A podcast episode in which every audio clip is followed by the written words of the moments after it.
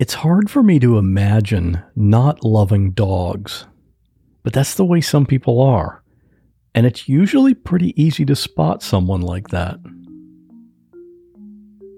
I remember one time we were visiting my parents, and of course we brought our two little Yorkies with us because they like to go everywhere we go. They are Lilly and Fenway, and Fenway is a little guy, only about seven pounds, and he's the social one. He just loves to meet new people, and of course he just charms everyone with his cute little face. Well, not everyone. This time we were at my parents' house, and they had some friends of theirs over at the same time. The man was sitting on the couch, you know, everyone was just chatting, and Fenway just goes over and jumps up on that man's lap, just like he does with everyone. Now, if that happened to me, I'd love it, because, oh cool, this dog likes me. But this man didn't have that reaction. He kind of froze, he pulled his hands back, and the expression on his face was, um, okay, what do I do now? I just found it kind of amusing that someone could react to a friendly little dog that way, but I went and picked Fenway up, and he was probably a little confused because that's not the typical reaction. But I understand, not everyone loves dogs like we do. My guest today is Jacqueline, and she's like me, a big fan of dogs. In fact, she was working as a dog sitter, and she loved doing that because she got to meet new dogs all the time. So dogs were a big thing in her life. But there was one day when the thing she loved so much almost cost her her life. Real people in unreal situations. There is a girl hanging by her broken leg from the telephone wire. And I called nine one one and I said, I found a baby. I turned around. I see a gun pointed at me close enough I could touch it. She would hold our heads underwater all the time. He levels the gun, pulls the trigger, and I go down. Her eyes were full of tears. She didn't want to leave us. My hair catches on fire. I swear to God, this is, this image is burned in my head for the rest of my life. I'm Scott Johnson, and this is What Was That Like?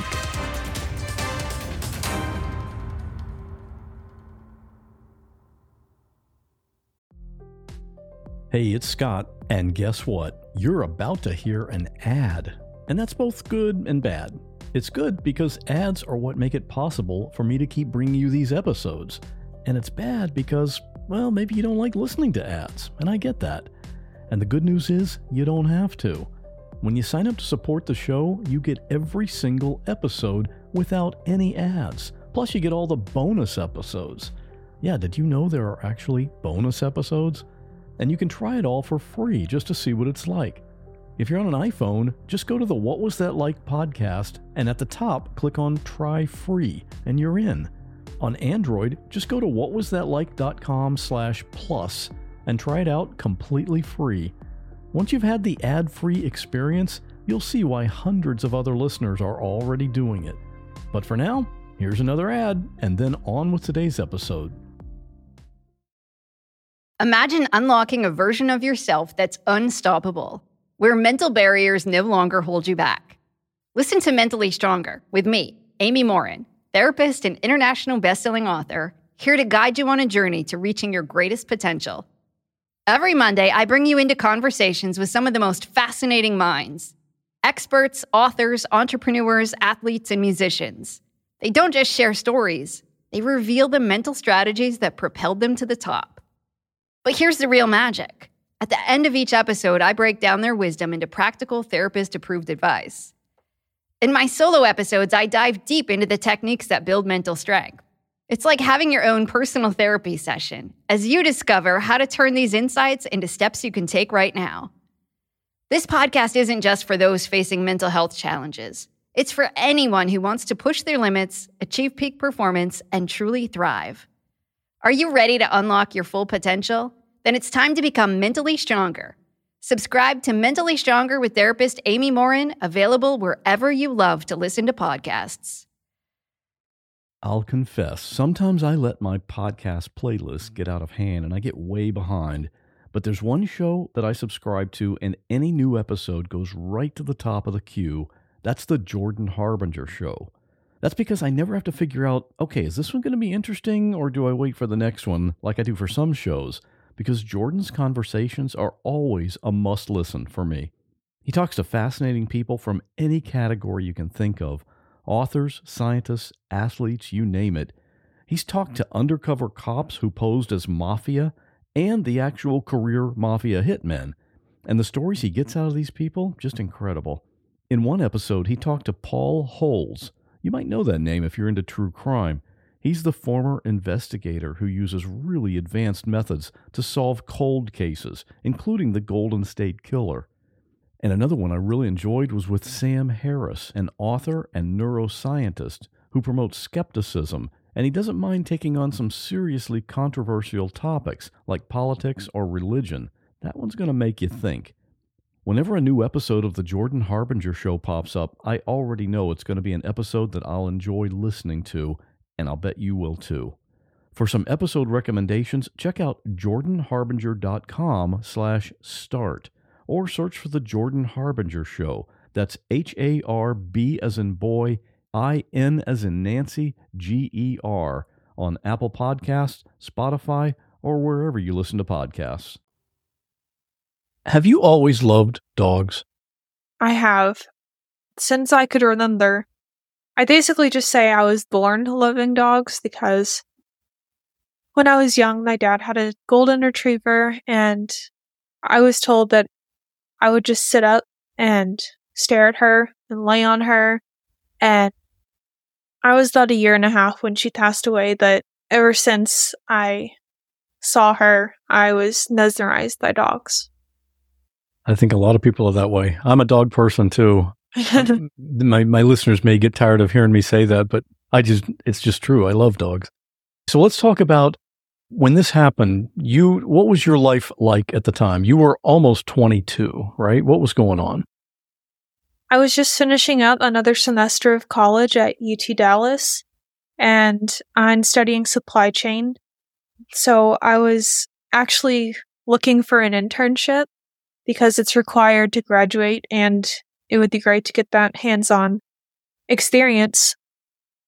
I was really just focusing on school, and my side job was dog sitting, and I've been doing this for seven years. Was that as an employee of a company, or just a that was just a side hustle that you started on your own? No, I actually started on my own. How did you find clients for your dog sitting business? It went anywhere from the word of mouth around town to the recommendations on the Facebook local group that we have. You know, people would post, hey, I'm going out of town. I need a dog sitter. Give me recommendations of someone you know.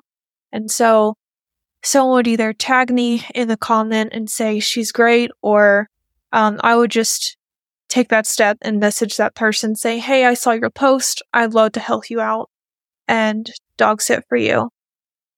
Yeah. Personal recommendations for that are incredible because, I mean, you don't want to just hand your dog over to a stranger that you don't know anything about, but uh, if someone has used you before and they can recommend you, that makes all the difference, I think.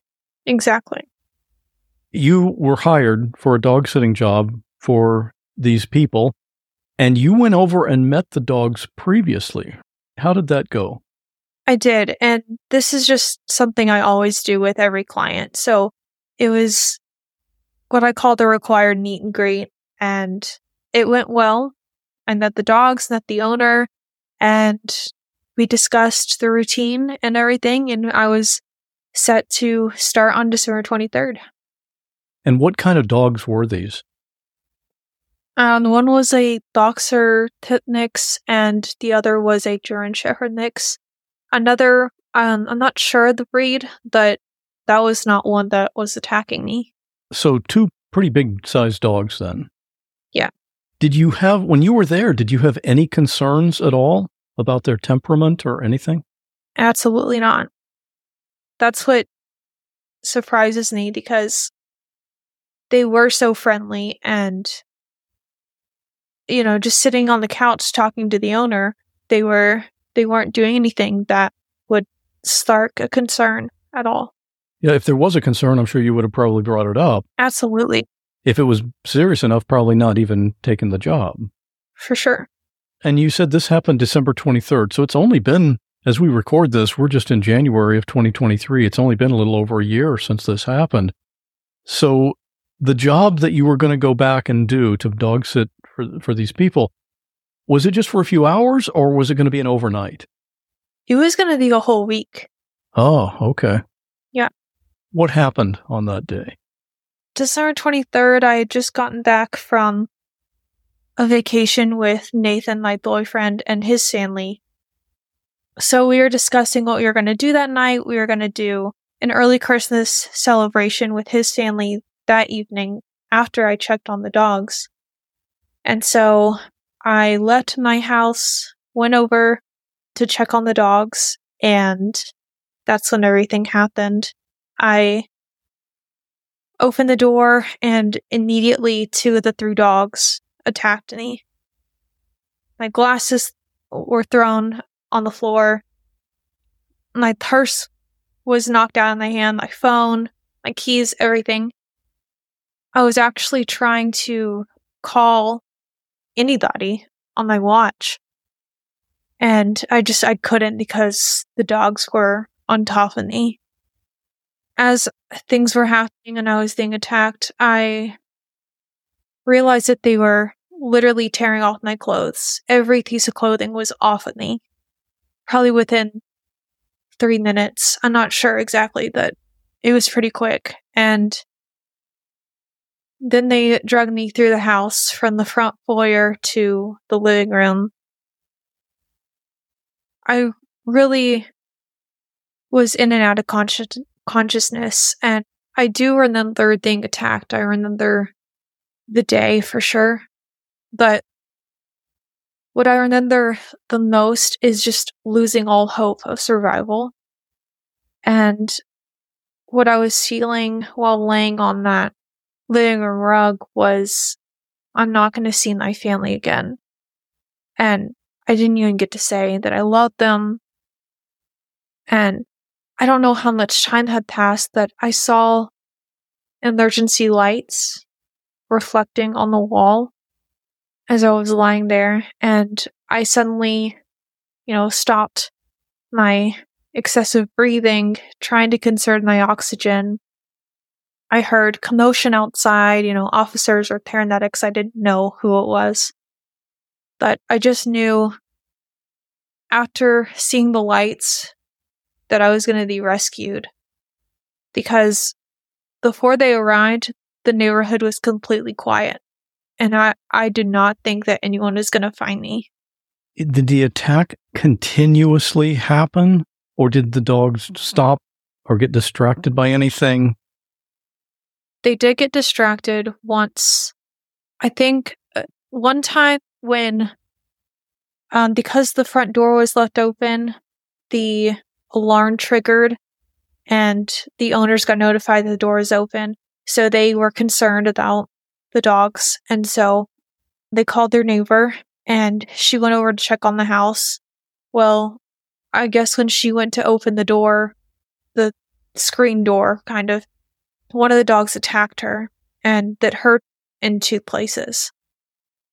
The other time they were distracted was when the paramedics and police arrived. They were barking out the front door, and they were less involved around me, I believe. I, I'm not for sure, because at that point I was losing a lot of blood and I just wasn't sure what the time frame was. You know, with two good-sized dogs like this, it would be difficult for anyone to defend. I mean, you had nothing in your hands, you had nothing to fight with or anything, but you are somewhat of a petite person to start with. Yes. Right? So it was uh, it was definitely an unfair fight at all. Were you, how did you try to defend yourself? I was trying to scream, and I I didn't know how loud I was screaming because there was blood in my ear canals. And so I I was honestly, it was like I was wearing noise-canceling headphones because I couldn't actually understand how loud it was. with everything going on. I think I tried to fight them off, like with my arms, tried to pull them away from my face, because once they were tugging at my face, I was really concerned, and they were tugging at my ears. I didn't realize that they ripped off my ears, that I remembered them messing with my ears for sure. I know in a situation like that, there's a lot of adrenaline, and sometimes adrenaline kind of shuts out the pain. How much pain were you feeling while this was happening? I was in a lot of pain. I did remember when when they were attacking my left arm, which got a lot of damage, I thought my arm was broken. Little did they know they actually punctured an artery. So I was just lucky to still have my arm and, you know, not have blood out. So I do remember being in pain, especially when they did certain places on my body that was very sensitive. So the neighbor was able to get away, and she called nine one one, or did the al- alarm system alert police? When she ran back home, luckily she could get away. She told her husband to call nine one one immediately for a dog bite, and she didn't know my condition, so I don't think she knew. I'm not sure she knew whether or not I was there. I think the owners might have said the dog sitter could be there. And so that's when they, you know, the police and paramedics arrived. There was an investigation of getting me out and dealing with the dogs. So, yeah, the neighbor's husband called nine one one. Once police arrived, it was another, what, thirty minutes or more before they could get in the house because of the dogs. Yeah. How did they finally get in? Or how did they finally rescue you, I should say? I believe they were distracting the dogs in the front, and I think found a way to corner them, maybe put them in the kennel. I'm not certain, but I know two or three of the paramedics were out in the backyard trying to get in from the back patio, and that's how they were able to drag me out, is through the back door. And you were awake at that time? I was in and out of consciousness, but yeah, I did. I, I think I understood, you know, I was being put onto the gurney. I remember them talking to me, telling me to keep breathing. The last thing I remembered before waking up in the hospital was being in the ambulance. Right, because when you were taken to the hospital, you went straight into surgery. Right. What was the priority surgery to save your life? They were trying to close up my face. They reattached my chin. There were a ton of wounds, so I know that they did a ton of s- stitches and staples, and, you know, probably did a lot of M R Is and x-rays, making sure that I didn't break anything and that I was, that there's no brain damage. The main thing was just keeping me alive, keeping me stable, because I was actually resuscitated four times. How much blood did you lose from this? I believe I lost thirty percent of my blood. They put me in a medically induced coma to help with the pain and also keep me stable, especially because the my face was so messed up. I don't think they wanted a risk of the you know, causing an infection somehow with messing with my face if I was in pain. So I was in an induced coma for eight days. When I woke up, I could barely see and I couldn't hear very well. And because I knew what had happened to me, I did not forget. I thought that the dogs messed up my eyes and my sight and also my hearing. And so I was really concerned that I think it was my nurses and my mom were telling me that you're okay. And they were afraid to tell me what happened because they didn't know that I remembered. So it was kind of a roller coaster of events at the beginning because my family really didn't know how to handle it. um, knowing what had happened and knowing the severity and not knowing how I would handle it. So I came to realize that my ears had sponges in them because my ear canals were messed up. There was scarring and contraction involved. So what that means is when something contracts, it tightens and closes up. And they were trying to prevent my ear canals from closing up. However, my eardrums were not messed up. So the main thing was just keeping my ear canals open so that I could still hear and so that there was no issue with that. Regarding my eyes, there is no damage to my eyes. They had to continuously put gel and antibiotics in my eyes, and my eyes were very swollen. So I could barely see because they were swollen, but the gel did not help because it caused blurriness, and I did not have my glasses.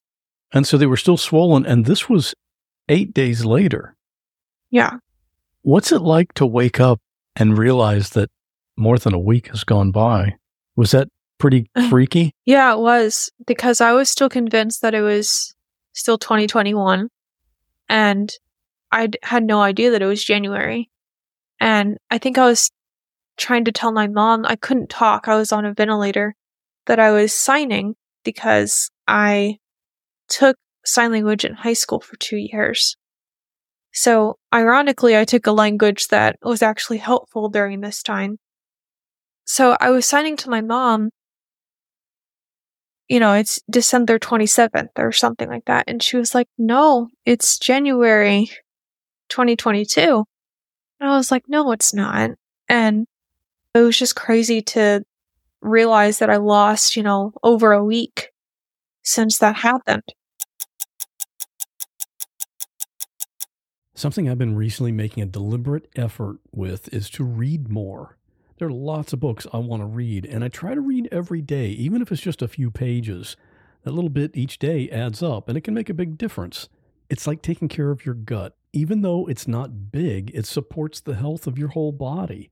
Seed's D S O one Daily Symbiotic benefits not just your gut and your heart, which aren't outwardly visible, but your skin too, which you can see. Every morning it's the same thing, two capsules of Seed D S O one. And sometimes I wonder, is it normal to feel this great? It helps support digestive health with optimal gut bacteria levels. And thankfully, that's all backed up by science, and all the supporting data is on their website. If you're trying to avoid sugar, soy, peanuts, or gluten, you're good to go. And I was reading the literature and I thought, you had me at vegan, because it's that too. And if you have kids, D S O one is the first multi-strain symbiotic shown to be tolerable and health-promoting in a cohort of children aged three to seventeen. And you can use this promo code to give it a try. Trust your gut with Seed's D S O one Daily Symbiotic. Go to seed.com slash what and use code twenty-five what to get twenty-five percent off your first month. That's twenty-five percent off your first month of Seed's D S O one Daily Symbiotic at seed.com slash what. Code twenty-five what. I don't know how many other people do this, but I like to plan my weekly meals. Maybe I'm just weird, but I like quick and easy. That's just one of the benefits you can get with CookUnity. Go to cookunity.com slash what or enter code what before checkout to get fifty percent off your first week. One of the dishes I recently had was the Green Goddess Falafel Bowl. Oh, I loved it. The falafel was seasoned perfectly, and I love how crispy it is on the outside, but really moist on the inside. It's a signature dish of Enat Admoni. She's known around the world as a chef. You've probably seen her on T V, and her dishes are made right here in Florida, so I'm supporting local business, and I love that. And the convenience of CookUnity is crazy. I mean, I've got podcast episodes to produce. I don't have time for cooking. These meals are delivered fully cooked. So when it's time to eat, I pick a meal based on my mood for that day. I heat it for a few minutes and enjoy. The menus are updated every week, so there's always something new to try. You can choose from over three hundred fifty meals based on your dietary needs or taste preferences, or go wild and have CookUnity pick for you, because every meal is just amazing. Make the best meal plan ever with the convenience, chef-level quality, and endless variety of CookUnity. Go to cookunity.com slash what or enter code WHAT before checkout for fifty percent off your first week. That's fifty percent off your first week by using code WHAT or going to cook unity dot com slash what. Hey, this is Scott. Did you know we offer a premium feed of this show that is completely ad-free, and there are bonus episodes? Go to what was that like dot com slash plus, or just click the link in the show notes of any episode to learn more and to sign up. If you're listening on Apple Podcasts, you can sign up right there in the app by clicking Try Free at the top of the episode list. And I hope to see you in the premium feed soon. I got the news about the attack when I was at my aunt's house when we were planning on having an early Christmas dinner to celebrate with them. Jacqueline's boyfriend, Nathan. I hadn't heard from Jacqueline in a while, so I was hoping that it was just that her phone had died. But when her sister called me and was telling me that she hadn't heard from Jacqueline in a while, I began to be more worried because that meant that she wasn't at home or with her sister. When we had all sat down to eat dinner, my family and I, we were about to start, and I received a call from Jacqueline's mother, and she told me that her and John had just been visited by the Coppell police and told that something had happened and that she was on her way to a local hospital. And from there, I got the address and went there that night. I went to visit Jacqueline in the hospital several days after she was admitted. And when I went in, she was still in a coma. So I wasn't able to interact with her. But when I went in and saw her, her entire head was wrapped in bandages and gauze, and it was really hard for me. I only knew what the plastic surgeon had told us at the time of her admittance on the night of the twenty-third, and going in and seeing her, I was distraught, but I went in and I took her hand and held her hand, and I talked to her and I read to her, and I spent, I think, about an hour and a half or two hours in the room with her. The memory is still very vivid with me. I remember how she was laying, and I remember the sound of the E K G monitor, just ever constant, hearing the beep of her heartbeat, and it was a very difficult experience, but I'm glad that I went in when I did and saw her. As far as the extent of your injuries, you lost both ears and your nose and your lips. How did they break that news to you? Once I was awake from the coma, they had already created the foundation of my new nose, and that was bandaged up. How did they do that? They took a skin flap from the top of my forehead and turned it around and placed it where my nose was, and they created the foundation of it. And it was a very flimsy piece of skin, and so there was definitely work to be done there that I had no idea that that had happened. And so, to answer your question of how they broke the news to me, I don't think I processed it right away that I lost my nose. I think I thought that I had damage. And so I don't think I realized I actually lost my entire nose until I was probably in rehab in the hospital. So that was the last two weeks of my stay. And once my nose was uncovered and everything like that, that's when I realized, okay, that that's new and that's different. And so I think that's when I processed it. Knowing that you had so much damage to your face and your head, were you nervous looking in a mirror for the first time? I was, because after I knew that I lost my ears, I lost my nose, um, my cheeks and my top lip was gone. I had no idea what I was going to look at and what was bandaged, what was still there. So I was nervous, but my family had discussed that they were all going to be in the hospital room when I decided to look. And so they were all in there and they gave me a mirror. And it was funny because I kind of made it comical. There was a yellow bandage on my nose, and and that's the first thing I noticed. And so I said, wow, I look like I'm from Sesame Street, because of that yellow character from Sesame Street. They just started laughing, and that's I think that's when they knew that I was okay, because I still was trying to be witty and funny and, you know, trying to make light of things. Is that how you often deal with serious situations, through humor? I think so. I think I kind of lean on that. Probably a little too much, but, you know, things happen. Well, it's a, it's a good coping mechanism, I think. Yeah. So they rebuilt, or they, they were able to take some skin from your forehead, put it on your nose to start the rebuilding of that. What's the plan for your ears? We talked to an anaplastologist that my surgeon recommended. So we met with her, and we found out that we didn't just have to start from the beginning, from scratch, with a random ear mold or something that looked more like my ears that they looked at pictures. So what my dad, I think, had the idea of was molding my sister's ears.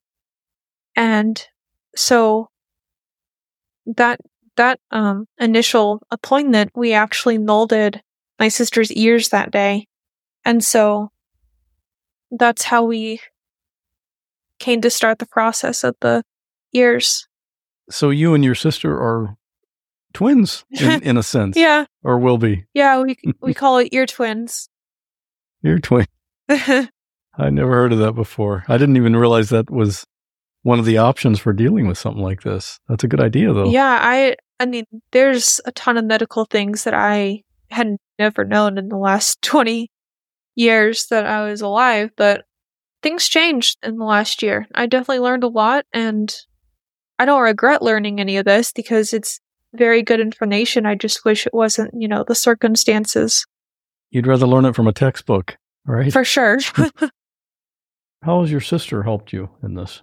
Her and I are really close in age, and so that helps a lot, but she has been my rock through a lot of it. And, you know, we, we laugh and, and hang out a lot. And we just had this special bond that I don't know how to explain. It's really just what I call it is, um, sisters, thy chance, and best friends, thy choice, because I'm, I'm just so lucky to call her my sister and be related to her.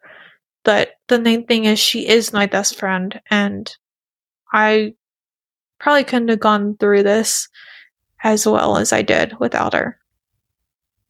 And now you have her ears, too. Yeah. I'm really excited for that. Can you talk about what what's the plan for the reconstruction of your lips? They already did the surgery in July of twenty twenty-two. For the foundation of my top lip and cheeks. And so in December, just last month, they also did the debulking surgery on one side of the skin flap. And what that means is taking tissue out that is no longer needed, because they added a lot more than they knew that they needed. Um, just to have something to work with. And so the next step is to debulk the other side, and then, you know, there'll be shaping and and contouring involved, but that comes a little bit later. The problem is, right now, I cannot connect my bottom lip to my new top lip at the moment because of the way I had to get my chin reattached, it kind of tied down my thought inlet, if you will. So they're going to have to go in in the next couple of surgeries and kind of fix the thought inlet, as well as at the same time helping with the totlet to kind of go further down. So eventually I'll be able to seal my mouth shut again, you know, close it. But he told me that my muscle in my chin and thought inlet needs to be used a lot and exercised so that I can focus on making sure I can still do that once that surgery is done. Yeah, it seems like it would be, the priority would be function, and then once that's taken care of, then appearance. Right. Is that kind of the way they're looking at it? Yes, for sure. And my surgeon, he's so good. He is head and neck surgeon, and so he deals with a lot of face cancers, and so that's why he's very qualified to, you know, do reconstructive face surgeries. And so I was very fortunate to meet him and be able to work with him, because just a side note, my initial surgeon who was there for over a month of my hospital stay, he actually passed away after one of my surgeries a week later. So I had to get a new surgeon, and that is who my initial surgeon is now. I want to ask you about your boyfriend, Nathan. Did you, when you first learned about your extensive injuries, were you worried that he was going to leave you? I was, and I was actually upfront with him. I was like, do you want to still be with me after all these changes and everything that I'm going through? And her, his response, I'll never forget, was, I'm not going anywhere, and there's no place I'd rather be.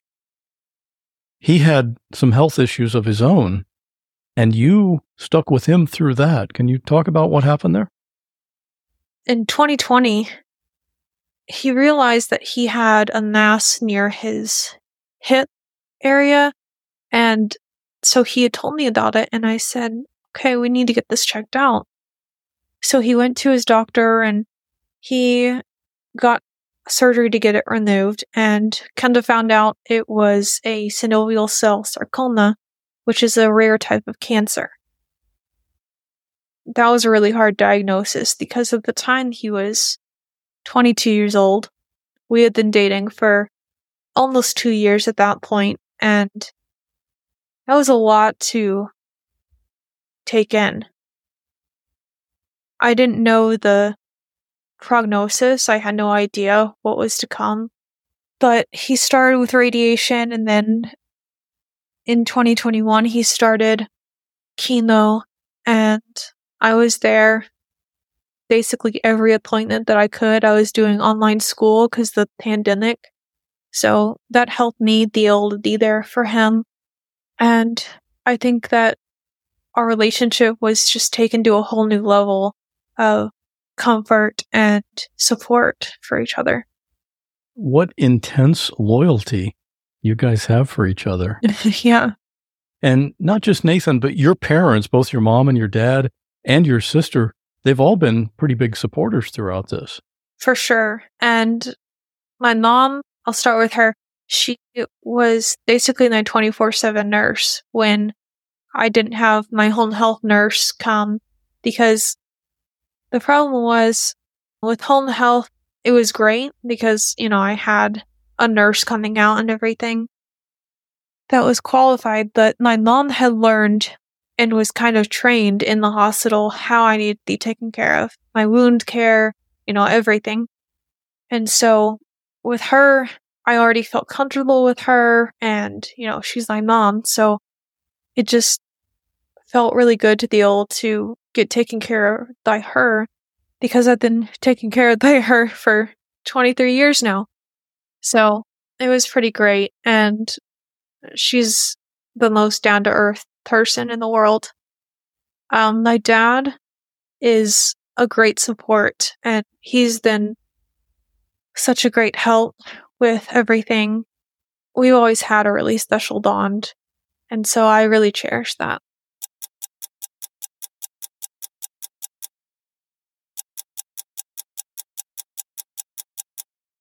How many surgeries have you had now in the past year? I've had eighteen. And do you know, have they given you any idea on when this will all be completed? In the very beginning, they said one to three more years. So at this point, I would assume one to two more years of surgery. Have you lost any friends because of this? Yes, I lost one of my closest friends that I had since high school. And it really breaks my heart because we were so close. We would laugh all the time. And uh, we had a bond that I just didn't have with anyone else. And we just, I don't know what happened, but the main thing is I don't blame either of us for the fallout. I think it was hard on both of us in different ways through the trauma, and I think there's just room to grow, and and maybe one day we'll reconnect. I've heard people talk about sometimes if someone gets diagnosed with Uh, serious cancer, like terminal cancer, and sometimes the fr- the close friends that they have, they never hear from them again, which just sounds incredible. But I think people just don't know how to deal with it. They don't know what to say, and it's easier just to be absent. Does that sound like kind of maybe what happened? For sure, and it's just so unfortunate that that's the reality of things when something really traumatic happens. But, I mean, even what I went through with Nathan, you know, he was afraid that I was going to leave too. And when you have such a bond with somebody, whether it's a friend or a partner, you know whether or not you're going to be there to support that person. And I think I would just always want to stick by that person's side. That's when you need people the most. Exactly. And I knew that, you know, I didn't always have to be strong for him, but being strong for him was also being strong for myself. And I felt that if I could help him through it, I can help, we can all help each other through it. So I feel like that's how we got through it, is just pushing together. What's it like when you go out in public now? How do people react when they see you? A lot of people, at least around town, they they kind of recognize me, and they'll either come up to me and say, "Hi, how are you doing?" Because they've seen you on the news, right? Right. And there was a local fundraiser earlier last year. And so our community came together, and people got to meet me and talk to me and everything. So, you know, the people who connected with my story and got to meet me, they keep a close eye on my story and how I'm doing, which I really appreciate with this community. Another thing is when when kids around like maybe twelve and younger, they see me, they don't really know how to be sensitive. And so it's a little difficult to deal with because I'm an emotionally sensitive person, and I don't blame the kids for being insensitive because they're still learning and, you know, they need to grow and everything. But I'll be asked something like, "What happened to your face?" or "What's wrong with you?" You know, it just kind of catches you by surprise that someone says something in that way. But, you know, I don't blame the kids for that. When a child asks you that, do you have a standard response, or how do you handle that? I stay very generic, and I just say I had to have surgery on my face.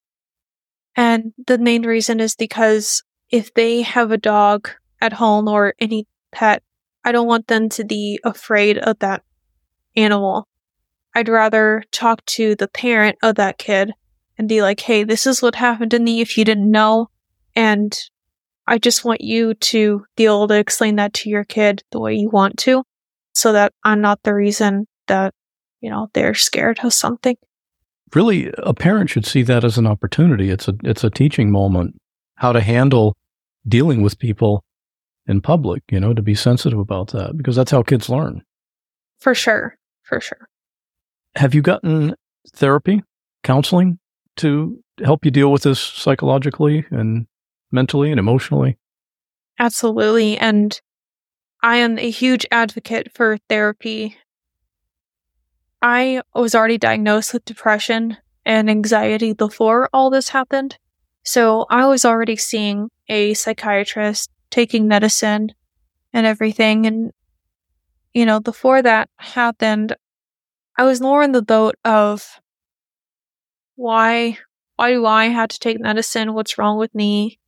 You know, things like that. And that's a lot of people's mentality. But I came to realize that just because I have some type of chemical imbalance doesn't mean that there's something wrong with me to the point of people don't want to be around me and I did something wrong. That's the main thing. You can't blame yourself for something that you are born with or that you developed. So after the attack, I continued going to therapy and I gained a lot of support because it was a certain type of therapy called E M D R, and it's a way of processing the emotions. You're seeing me smile. I've had several past guests who have been through trauma, and they've all benefited greatly from E M D R therapy. That's great news. Yeah, for anybody that hasn't tried it yet, give it a try. It's it's amazing. Absolutely. December twenty-third, twenty twenty-two was the one-year anniversary of when this happened. And you made a YouTube video. Now, a lot of people, in thinking, okay, what should I talk about on this video, could talk about all of the things that happened to you and how your life has changed and all of that. Your theme was gratitude. You thanked the first responders, the surgery teams, everyone. That really says something about your outlook on this. I, I really just wanted a way of showing my appreciation because there are other ways that I was showing it. And, you know, on my Instagram lives, I'll talk about it and everything. But the main thing is I wanted something permanently out there to explain how I feel a year later and everyone who's helped me get through the last year. And that was the main target, is who helped me in the last year get through this insane year of my life. And so I think that was the best way to tell everyone. Your outlook is so positive. Were, have you always been like that? Or did you learn that from this experience? I was personally never this positive. I feel like I definitely dwelled on negativity surrounding me, and my brain was telling me, you know, that's how things go. Your brain tells you certain things that you don't want to hear, that you believe it, and you kind of just don't really want to believe what other people say, like compliments or, you know, whatever it is, something better than what you're telling yourself. What I've learned in this past experience is I'm just so lucky to be alive, and I got a second chance at life at twenty-two years old.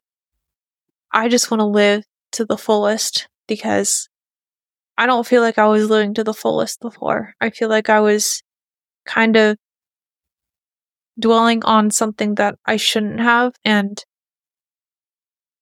realizing that I could focus on much more important things. It really has helped my mental health because I'm happier and I'm helping others, and it makes me happier to see that other people are learning from this as well. Your nickname is Tiger. How did that come about? I was still in the hospital. I actually still couldn't talk at the time. My dad and my sister were in my hospital room, and my dad was talking to me, and I would sign back. So my sister was kind of interpreting for my dad because he didn't pick up on any sign language. So he was saying that I had the heart of a lion. And after I heard that, I kind of gestured to him like, no, I had the heart of a tiger. And when I signed, I, I kind of put up a notion like a claw, and I signed tiger And but he knew exactly what I was saying when I put up that claw. So ever since then, it was just kind of our thing of, you know, calling me Tiger once it was established that I had the heart of a tiger. And so my dad's best friend would text me every day and say, "Hey, Tiger, how are you?" and everything. And so it just kind of became a thing. So then I was Tiger Durand. So now I'm just, I just kind of, I don't really go by that publicly. I mean, they can, people can call me Tiger, but, and I'll answer to it, that it's really just like a, a way of seeing me, you know, like my logo has a tiger and it says Tiger Durand and stuff. And so I think that it's really just sending a message of, I want you to know who I kind of am as a person without talking to me. Someone that doesn't give up when when faced with a challenge, you're going to fight. For sure. What's next for you? Finishing school, career? What do you have in mind?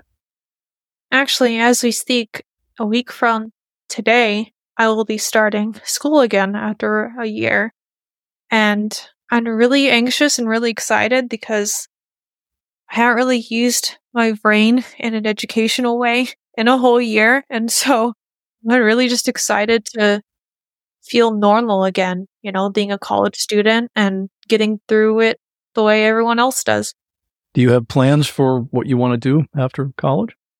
I definitely want to get my supply chain management degree, fall back on, but I want to be a therapy dog trainer. What's involved with that? It kind of starts out as obedience training because if a dog needs to be certified to be a therapy dog, they had to pass the obedience training, which is ironic because before this happened, that's kind of what I wanted to do and train for obedience and the basic stuff. And so it made me feel really good when that when I found out that that was the first step of becoming a therapy dog trainer. So I actually came in contact with a dog trainer who wanted to help certify me. And so I'm currently getting certified to be a dog trainer. That would really be full circle, you know, from being attacked yeah. by dogs to now working with dogs as a job. But that sounds like it would be your dream job. Yeah, I've always loved working with dogs, and I've worked at kennel and training places before. I was never able to be a trainer there, but now I just get to follow my own path. And my main goal is to do in-home training, and, you know, I'll definitely be mindful of the breeds I come in contact with, but I plan on either breeding dogs or adopting dogs and sending them out to people who need therapy dogs. Any plans for doing any public speaking about this? Maybe writing a book? I do plan on writing a book. I've actually drafted a couple of chapters here and there. So I do plan on doing that because I think that's the best way to tell my story in a, a way that people like to hear stories. Regarding public speaking, I I would say that I could start doing that because my main goal when I am doing Instagram Lives is to help motivate people and, you know, tell them that it's going to be okay and I'm there for them, things like that. And I would love to have a bigger audience of, you know, saying the same thing, explaining my story and how far I've come. So I, I do believe that I could start public speaking from the sixth year. Well, you're starting with a big audience right now. That's for sure. What's the main message you want to get out from this story to everyone that hears this? There's a lot of things. The main thing would be whatever you're going through, you're not alone. And I would love to be a person that supports you. No matter where you are in the world, no matter what you're going through, just know that I'm in your corner. If no one else, I'm in your corner. And I hope that with all the strength you have in you, you'll fight through your pains and your issues that come up in life. You've mentioned Instagram. You, you're on Instagram. That's probably your primary social media. Is that right? For sure. Yeah. Okay. And you've also got a YouTube channel, and we'll have links to those in the show notes uh, for this episode. The other thing is eighteen surgeries. I mean, a lot of times just one surgery is incredibly expensive, but eighteen surgeries and still several to go, incredibly, just unbelievably expensive. You've had a GoFundMe set up for you. And so if anyone would like to contribute to that, I'll have the link for that as well. And uh, people can help and be part of your story. Yeah, thank you so much. If you want to see pictures of Jacqueline, both before the attack and after, you can check out the show notes for this episode at what was that like dot com slash one thirty-one. And I want to thank Rachel, a What Was That Like listener, for contacting me about a year ago, letting me know about Jacqueline's story because she thought it would be a good fit for the podcast. And she was right. So thanks, Rachel. One of the questions I asked Jacqueline was if she had lost any friends because of the dog attack. And that might have seemed like an odd question, but as you heard Jacqueline say, that's what happened. And it's unfortunately a common reaction. Jacqueline was injured so badly, and her life was changed dramatically. If something like that happens to someone you know, what do you even say? How can you possibly help them with this huge problem they're facing? Well, the fact of the matter is they're probably not expecting you to solve their new problems. They know you're not going to fix it. They just want you to be there. You don't even have to say anything. Just the fact that you're there is enough. It's your willingness to listen. That's really what I do here. A lot of the guests I have on have been through something really tragic or traumatic, and many of them have told me after our conversation that it was really helpful for them to tell the story. And what do I do? I just listen to them. I'm just another human who wants to deliberately sit and listen to them tell the story of what they experienced. And that's really all you need to do. That's what they need from you. So if you have a friend who goes through something really terrible, don't just be absent. Listen to them. That's when they need you the most. If you liked this episode, I've actually done several episodes about animal attacks.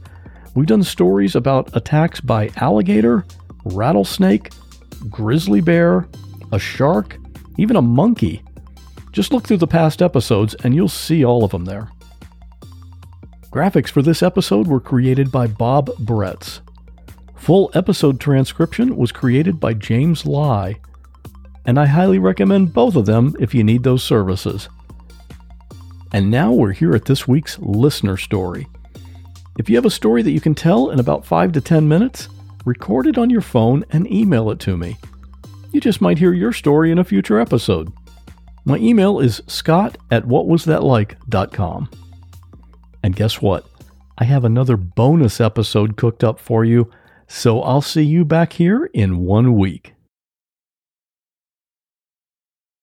My boyfriend wets the bed almost every night. He has a kidney disorder and he can't help it, but he also doesn't do anything to lessen the damage besides wear adult diapers at night that don't work for him. We almost had to get rid of our couch and my mattress from a month's worth of damage. He's a great guy and everything's perfect except for this.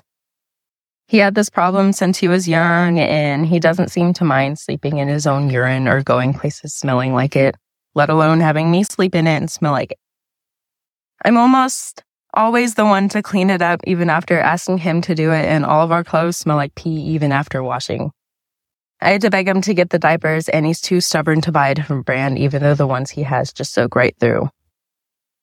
When he doesn't sleep on the couch, nine times out of ten, I wake up soaked in his pee, and every time I mention it, he gets defensive or embarrassed. I thought I could handle it because when I was spending the night at his house, it was only a few times that happened. But when he recently moved in with me, then I realized it's almost every night. I don't know what to do, and I feel like I can't tell anyone about this because I don't want anyone to see him different. And I love him, but this issue is putting me in a really tough spot.